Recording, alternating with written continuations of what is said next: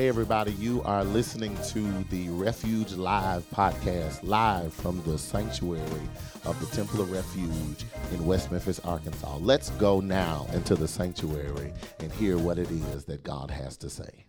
God, let me tell y'all how God has a sense of humor. The, the title of my sermon this morning is The Conclusion of the Matter.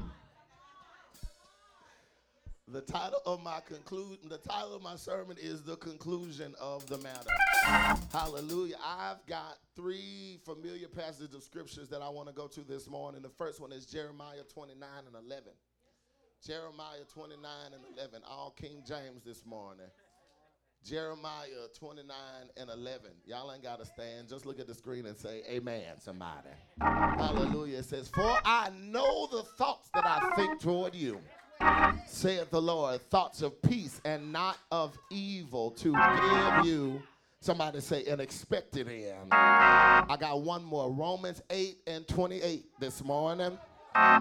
Simply says, and we know that all things work together for the good of them who love the Lord and to those who are the called according to his purpose. I have one more. Ecclesiastes 7 and verse 8. Hallelujah. The A clause of Ecclesiastes. I feel God right there this morning, y'all. It says, Better is the end of a thing than the beginning thereof, and the patient in spirit is better than the proud in spirit. This morning, again, she's already halfway preached my message this morning, and my title is The Conclusion of the Matter. So, in 2007, my first message as a pastor that I was instructed to preach to our church, who as a new church planner, was a message entitled, Pastor Kim, Shanice Angel, y'all remember this. It's not how you go in, but it's how you come out in which I told the story of the paralytic man who was carried by his four friends to the house where Jesus was, if you will, this morning. Or as the text says, when it was noise, excuse me, that Jesus was in the house. And one of the statements that I always make as a point of reference when I preach from this particular text is that whenever Jesus is present, there will be some sort of noise.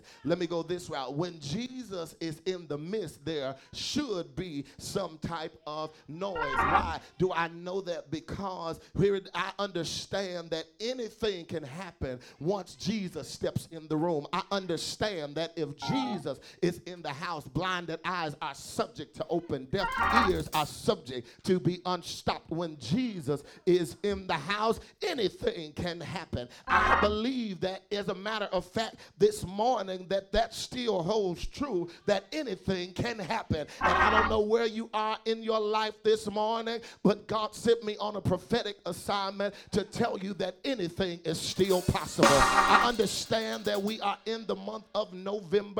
I understand that we are on the fifth Sunday in the month of a no, in November amongst the year of 2020 in the middle of uh, hopefully coming to the close of a novel pandemic, if you will. But I am crazy enough to believe that on this Sunday morning that indeed anything can happen. I believe that we can send the word of healing to Baptist Crittenden. You see what I'm saying? And the word of healing will go up and down every row and visit every room simply because I know that I serve the God that cannot fail. I know that I serve the God, Pastor Kim, that is able to do the exceeding and abundantly above what we ask or think. Is there anybody in here grateful this morning that Jesus is in the house? It ain't even got to be a matter of it being in this house, but is there anybody ever been in a situation where Jesus has ever stepped in your house, where you found yourself pacing and walking the floor, saying, If the Lord don't help me, I won't be able to stand the storm? And it seemed like you were never going to get through the season that you were in, but then all of a sudden, here comes Jesus with the breakthrough. All of a sudden, you had a sick child at home, and then all of a sudden, here comes Jesus, and the fever had to break. All of a sudden, you didn't know how the bill was going to get paid, but it looked like he sent grace to your address, and they gave you a grace period. You didn't know where your next meal was coming from, and God allowed your phone to ring. By by way of your power being on, so that you could somebody call you and tell you, come on to this store. God told me to be a blessing to you. So I'm a firm believer that anything can happen. So in essence, we have to understand that in the presence of the Lord, according to Psalm 16 and 11, it tells us that in his presence is fullness of joy. So the reality is all that we have to do, Pastor Kim, is get in the presence of the Lord and we'll never be the same. There are multiple accounts, Tanisha, in the Bible where there was once and, and where one encounter in the presence of the Lord and it changed the whole lifespan of the person that was going into the presence. Come here, woman with an issue of blood. I know that I should not be here. My issue, if they if I'm exposed in my issue, they will banish me. They'll throw me away. They'll look at They'll look at me. They're already talking about me, and I, I, already know that I'm unclean. But if I could just touch the hem of his garment, then I know that I will be made well. Come here. There was a woman who had been bowed over for 18 long years, and the Bible says that Jesus saw her from afar off and called her over to him. You have to understand that there is a call to come in the presence of the Lord. Here it is in this particular day in time where people are choosing and opting to stay at home. Here it is for whatever reason reasons they have, you have to understand that there is a remnant of people that God still wants to use, hallelujah, to provoke glory into the earth realm. There's a remnant of people, and don't let, here it is, don't make no mistake. I don't want it to be said that I say that you have to come to church, but you have to understand that there is a call in the presence of the Lord. I believe that it is still on the shoulders of intercessors right now that some of us that coronavirus has not hit your family and taken your family out simply because there was a pool and there was a press and a call to get into the presence of the Lord. And so here it is the woman, he called her and he said, he touched her and said, Woman, thou art loose of your infirmity. And where she had been bent over for 18 years, she was able to stand up straight and walk and rejoicing, praising God. So, what we've got to understand this morning is that one encounter in the presence of the Lord has the power to turn your life around. And even not for yourself, come here. The centurion who got in the presence of the Lord And say, I've got a sick servant at home. And he said, You know what? I'll, Jesus said, I'll come to your house. And he said, No, I'm not worthy for you to come to my house. But what you can do is to speak the word only. So when you got to understand that every time you get in the presence of the Lord, it ain't necessarily about you. Sometimes God will use you and raise you up as an intercessor to be the bridge between you and the next person, to be the bridge between God and what He's trying to do in your family and in your immediate circle. So we have to understand that one encounter in the presence of the Lord has the power to turn things around. This is why you hear me say all the time, Pastor Kim, put me in an atmosphere of believers. Because when you put me in the atmosphere of believers, believers are going to help me get a breakthrough if I can't lift my hand. You put me in the right atmosphere, Terica, when I don't feel like giving God glory, when the weight of the world is seemingly on my shoulders and I, I cannot see the light of day and I haven't wanted to pray and I haven't wanted to praise God. If you put me in the right atmosphere, guess what? I believe that we then that are strong all bear the infirmity of the weak. So while the other saints are rejoicing and giving God praise, I'll mess around and get the strength that I need just by being in the midst. You have to understand this morning that the Bible Bible tells us in Psalm 37 and 4, it instructs us to delight ourselves in Him, and He will give us the desires of our heart. So it is in when we spend time with him, he then tells us what to want in alignment with what he has prepared for us. Too many times we think that spending time in, his presence is fullness of joy. And when I delight myself in him, he'll just give me what I want. No, the truth of the matter is this, Jazz. When I delight myself in him, when I become closer and, and, and better acclimated with God, he then begins to reveal to me the things that I should want. And I wonder if there's somebody in here this ever in, in, ever had an experience in your life where God began to show you what you should want versus what you thought you wanted? Because the very thing that you thought you wanted was really toxic for you. So when we delight ourselves in him, he he gives us the desire. He shows us what it is that we should want that is in alignment with what his will is for our life. So this is how it is understood where it says in Jeremiah 29 and 11 this morning, for I know the thoughts that I have toward you, the thought I know the plans that I have for you. And here it is. He speaks, he goes on, I'm paraphrasing, then he speaks of an expected end. And that's good news today for somebody. The mere fact that God has great expectations for you. I don't care what it looks like. I don't care how you've been feeling. You have to understand that it is His will that we prosper and be in good health, even as our souls prosper. So even if I don't feel like I'm prospering, guess what? If I could just get into His presence, if I could just press into His presence, if I could create a new norm, if you will, where I know I'm used to laying in the bed at 5 a.m., but for some reason it seems like I've been being quickened up out of my sleep. Well, maybe if you just get down on your knees and say, Father, what is it that you're trying to show me? Father, what is it that you're trying to say? I believe that God will then mold you and shape you and will give you a glimpse of that expected end. Somebody ought to say, God has good expectations for me. So I wanted to be able to preach this in simplest form this morning, and God showed me that of a seed. He showed me a seed and how the seed goes through a germination process to come out to an expected end. That was somebody, that was the whole message in a nutshell. But number one, we have to understand that fruit starts in seed form. Let me say it again. Fruit starts in seed form. Bible says that you will know a tree by the fruit that it bears. And here it is. The Bible also tells us that he has called us to bear much fruit and that our fruit should remain. But we have to understand that every fruit starts in seed form. We have to understand that apples don't just produce themselves. We have to understand that watermelons don't just produce themselves. There is a process that is attached to the vine. Y'all better grab this this morning. So you have to understand that when you under, when you know that you are starting in seed form, you have to know that you may be small right now and it may feel minute, but it is still full of potential. One, oh God help me, one seed has the potential to produce many fruit. Y'all ain't got to say nothing right there. Here it is. But the problem is, Pastor Kim, we're planting apple seeds and expecting watermelons as a harvest. We want to plant small seed and expect God to just move heaven and earth just because you think you're cute today. But the truth of the matter is, it starts out in seed form, which says to us the seed may be small, but it is also full of potential. Number two, we have to understand that a seed has to be planted, Kevon, in the right soil or on the right ground. The problem is, is that we oftentimes have the right seed or we will be the right seed, but we are trying to be planted in the wrong soil. Too many times we try to figure out, God, why is this not working for me? I'm doing all of the right things. I'm praying like I should. I fast like I should. I trust you like I should. Why is it working? Because sometimes you got the right seed, but the wrong soil is with Pookie. You got the right seed, but it's your friends that are the wrong soil. And so, therefore, where you should be growing, where you should be flourishing, you've stunted your own growth simply because you are the right seed, just in the wrong soil. But let me tell y'all what blessed me this morning, Pastor Kim, and that's the third point, and that is the seed has to go through a season of isolation.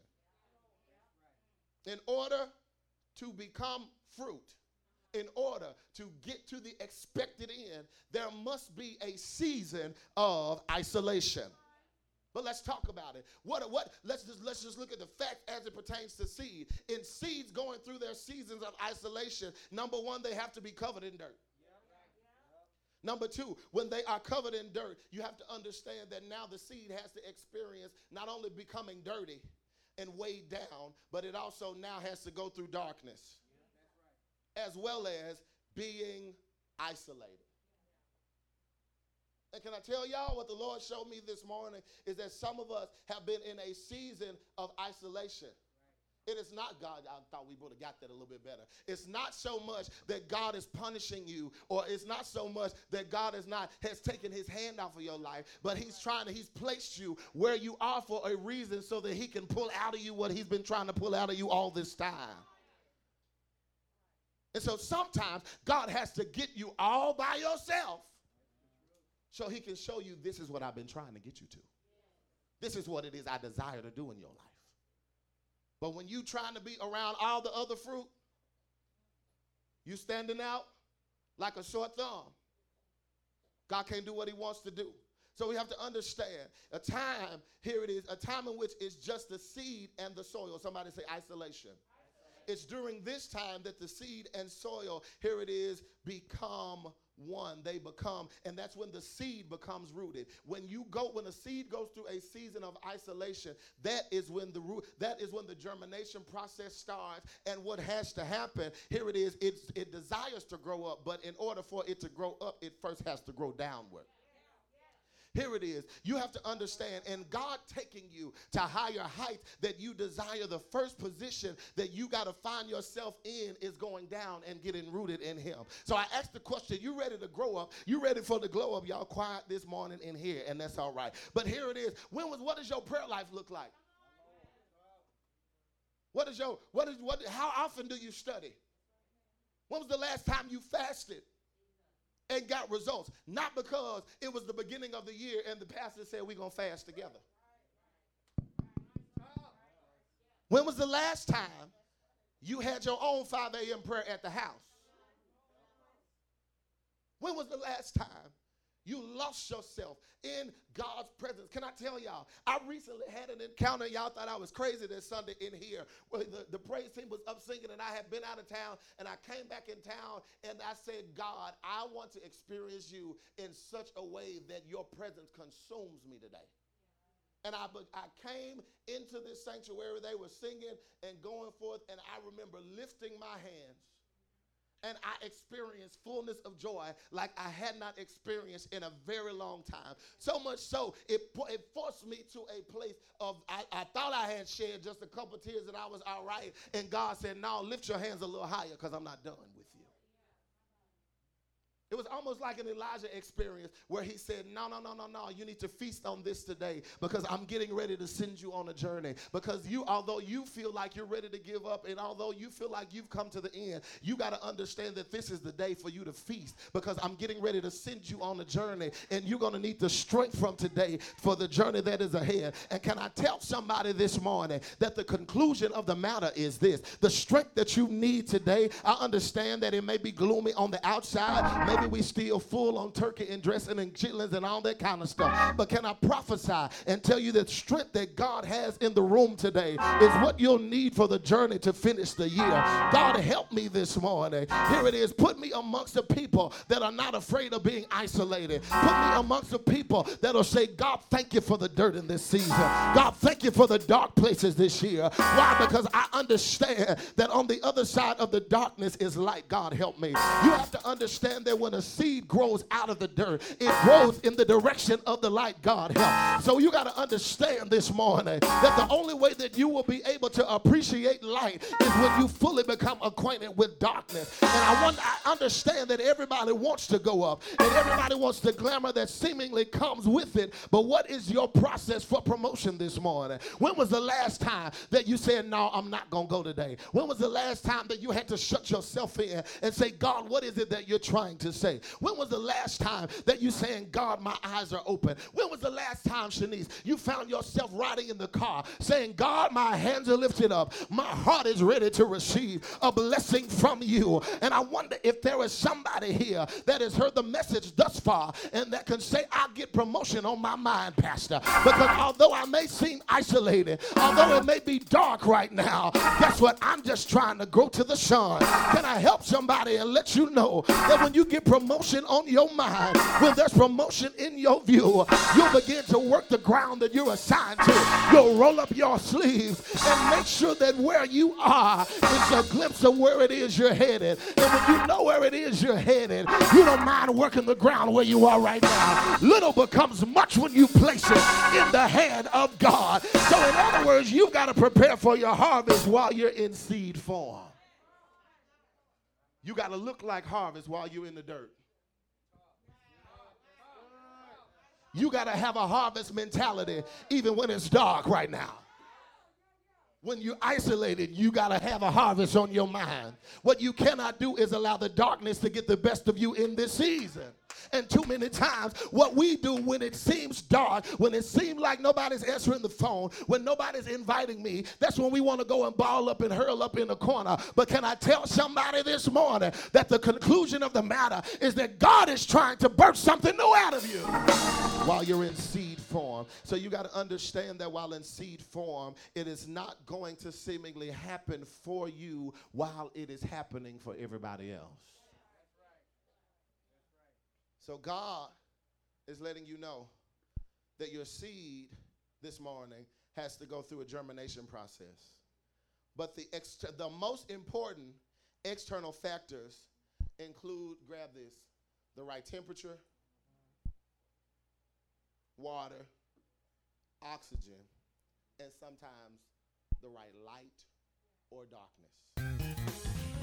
You've just witnessed another life changing word here on the Refuge Live podcast. Listen, if this has been a blessing to you, do me a favor and send us a small seed on our church cash app that's dollar sign peculiar church or on Givelify. You can look us up by the Temple of Refuge. Listen, we have run out of time today, but we are so grateful that you have chosen to be a part of what's going on here at the Temple of Refuge. On behalf of myself and the entire Temple of Refuge, thank you so much for tuning in. God bless you.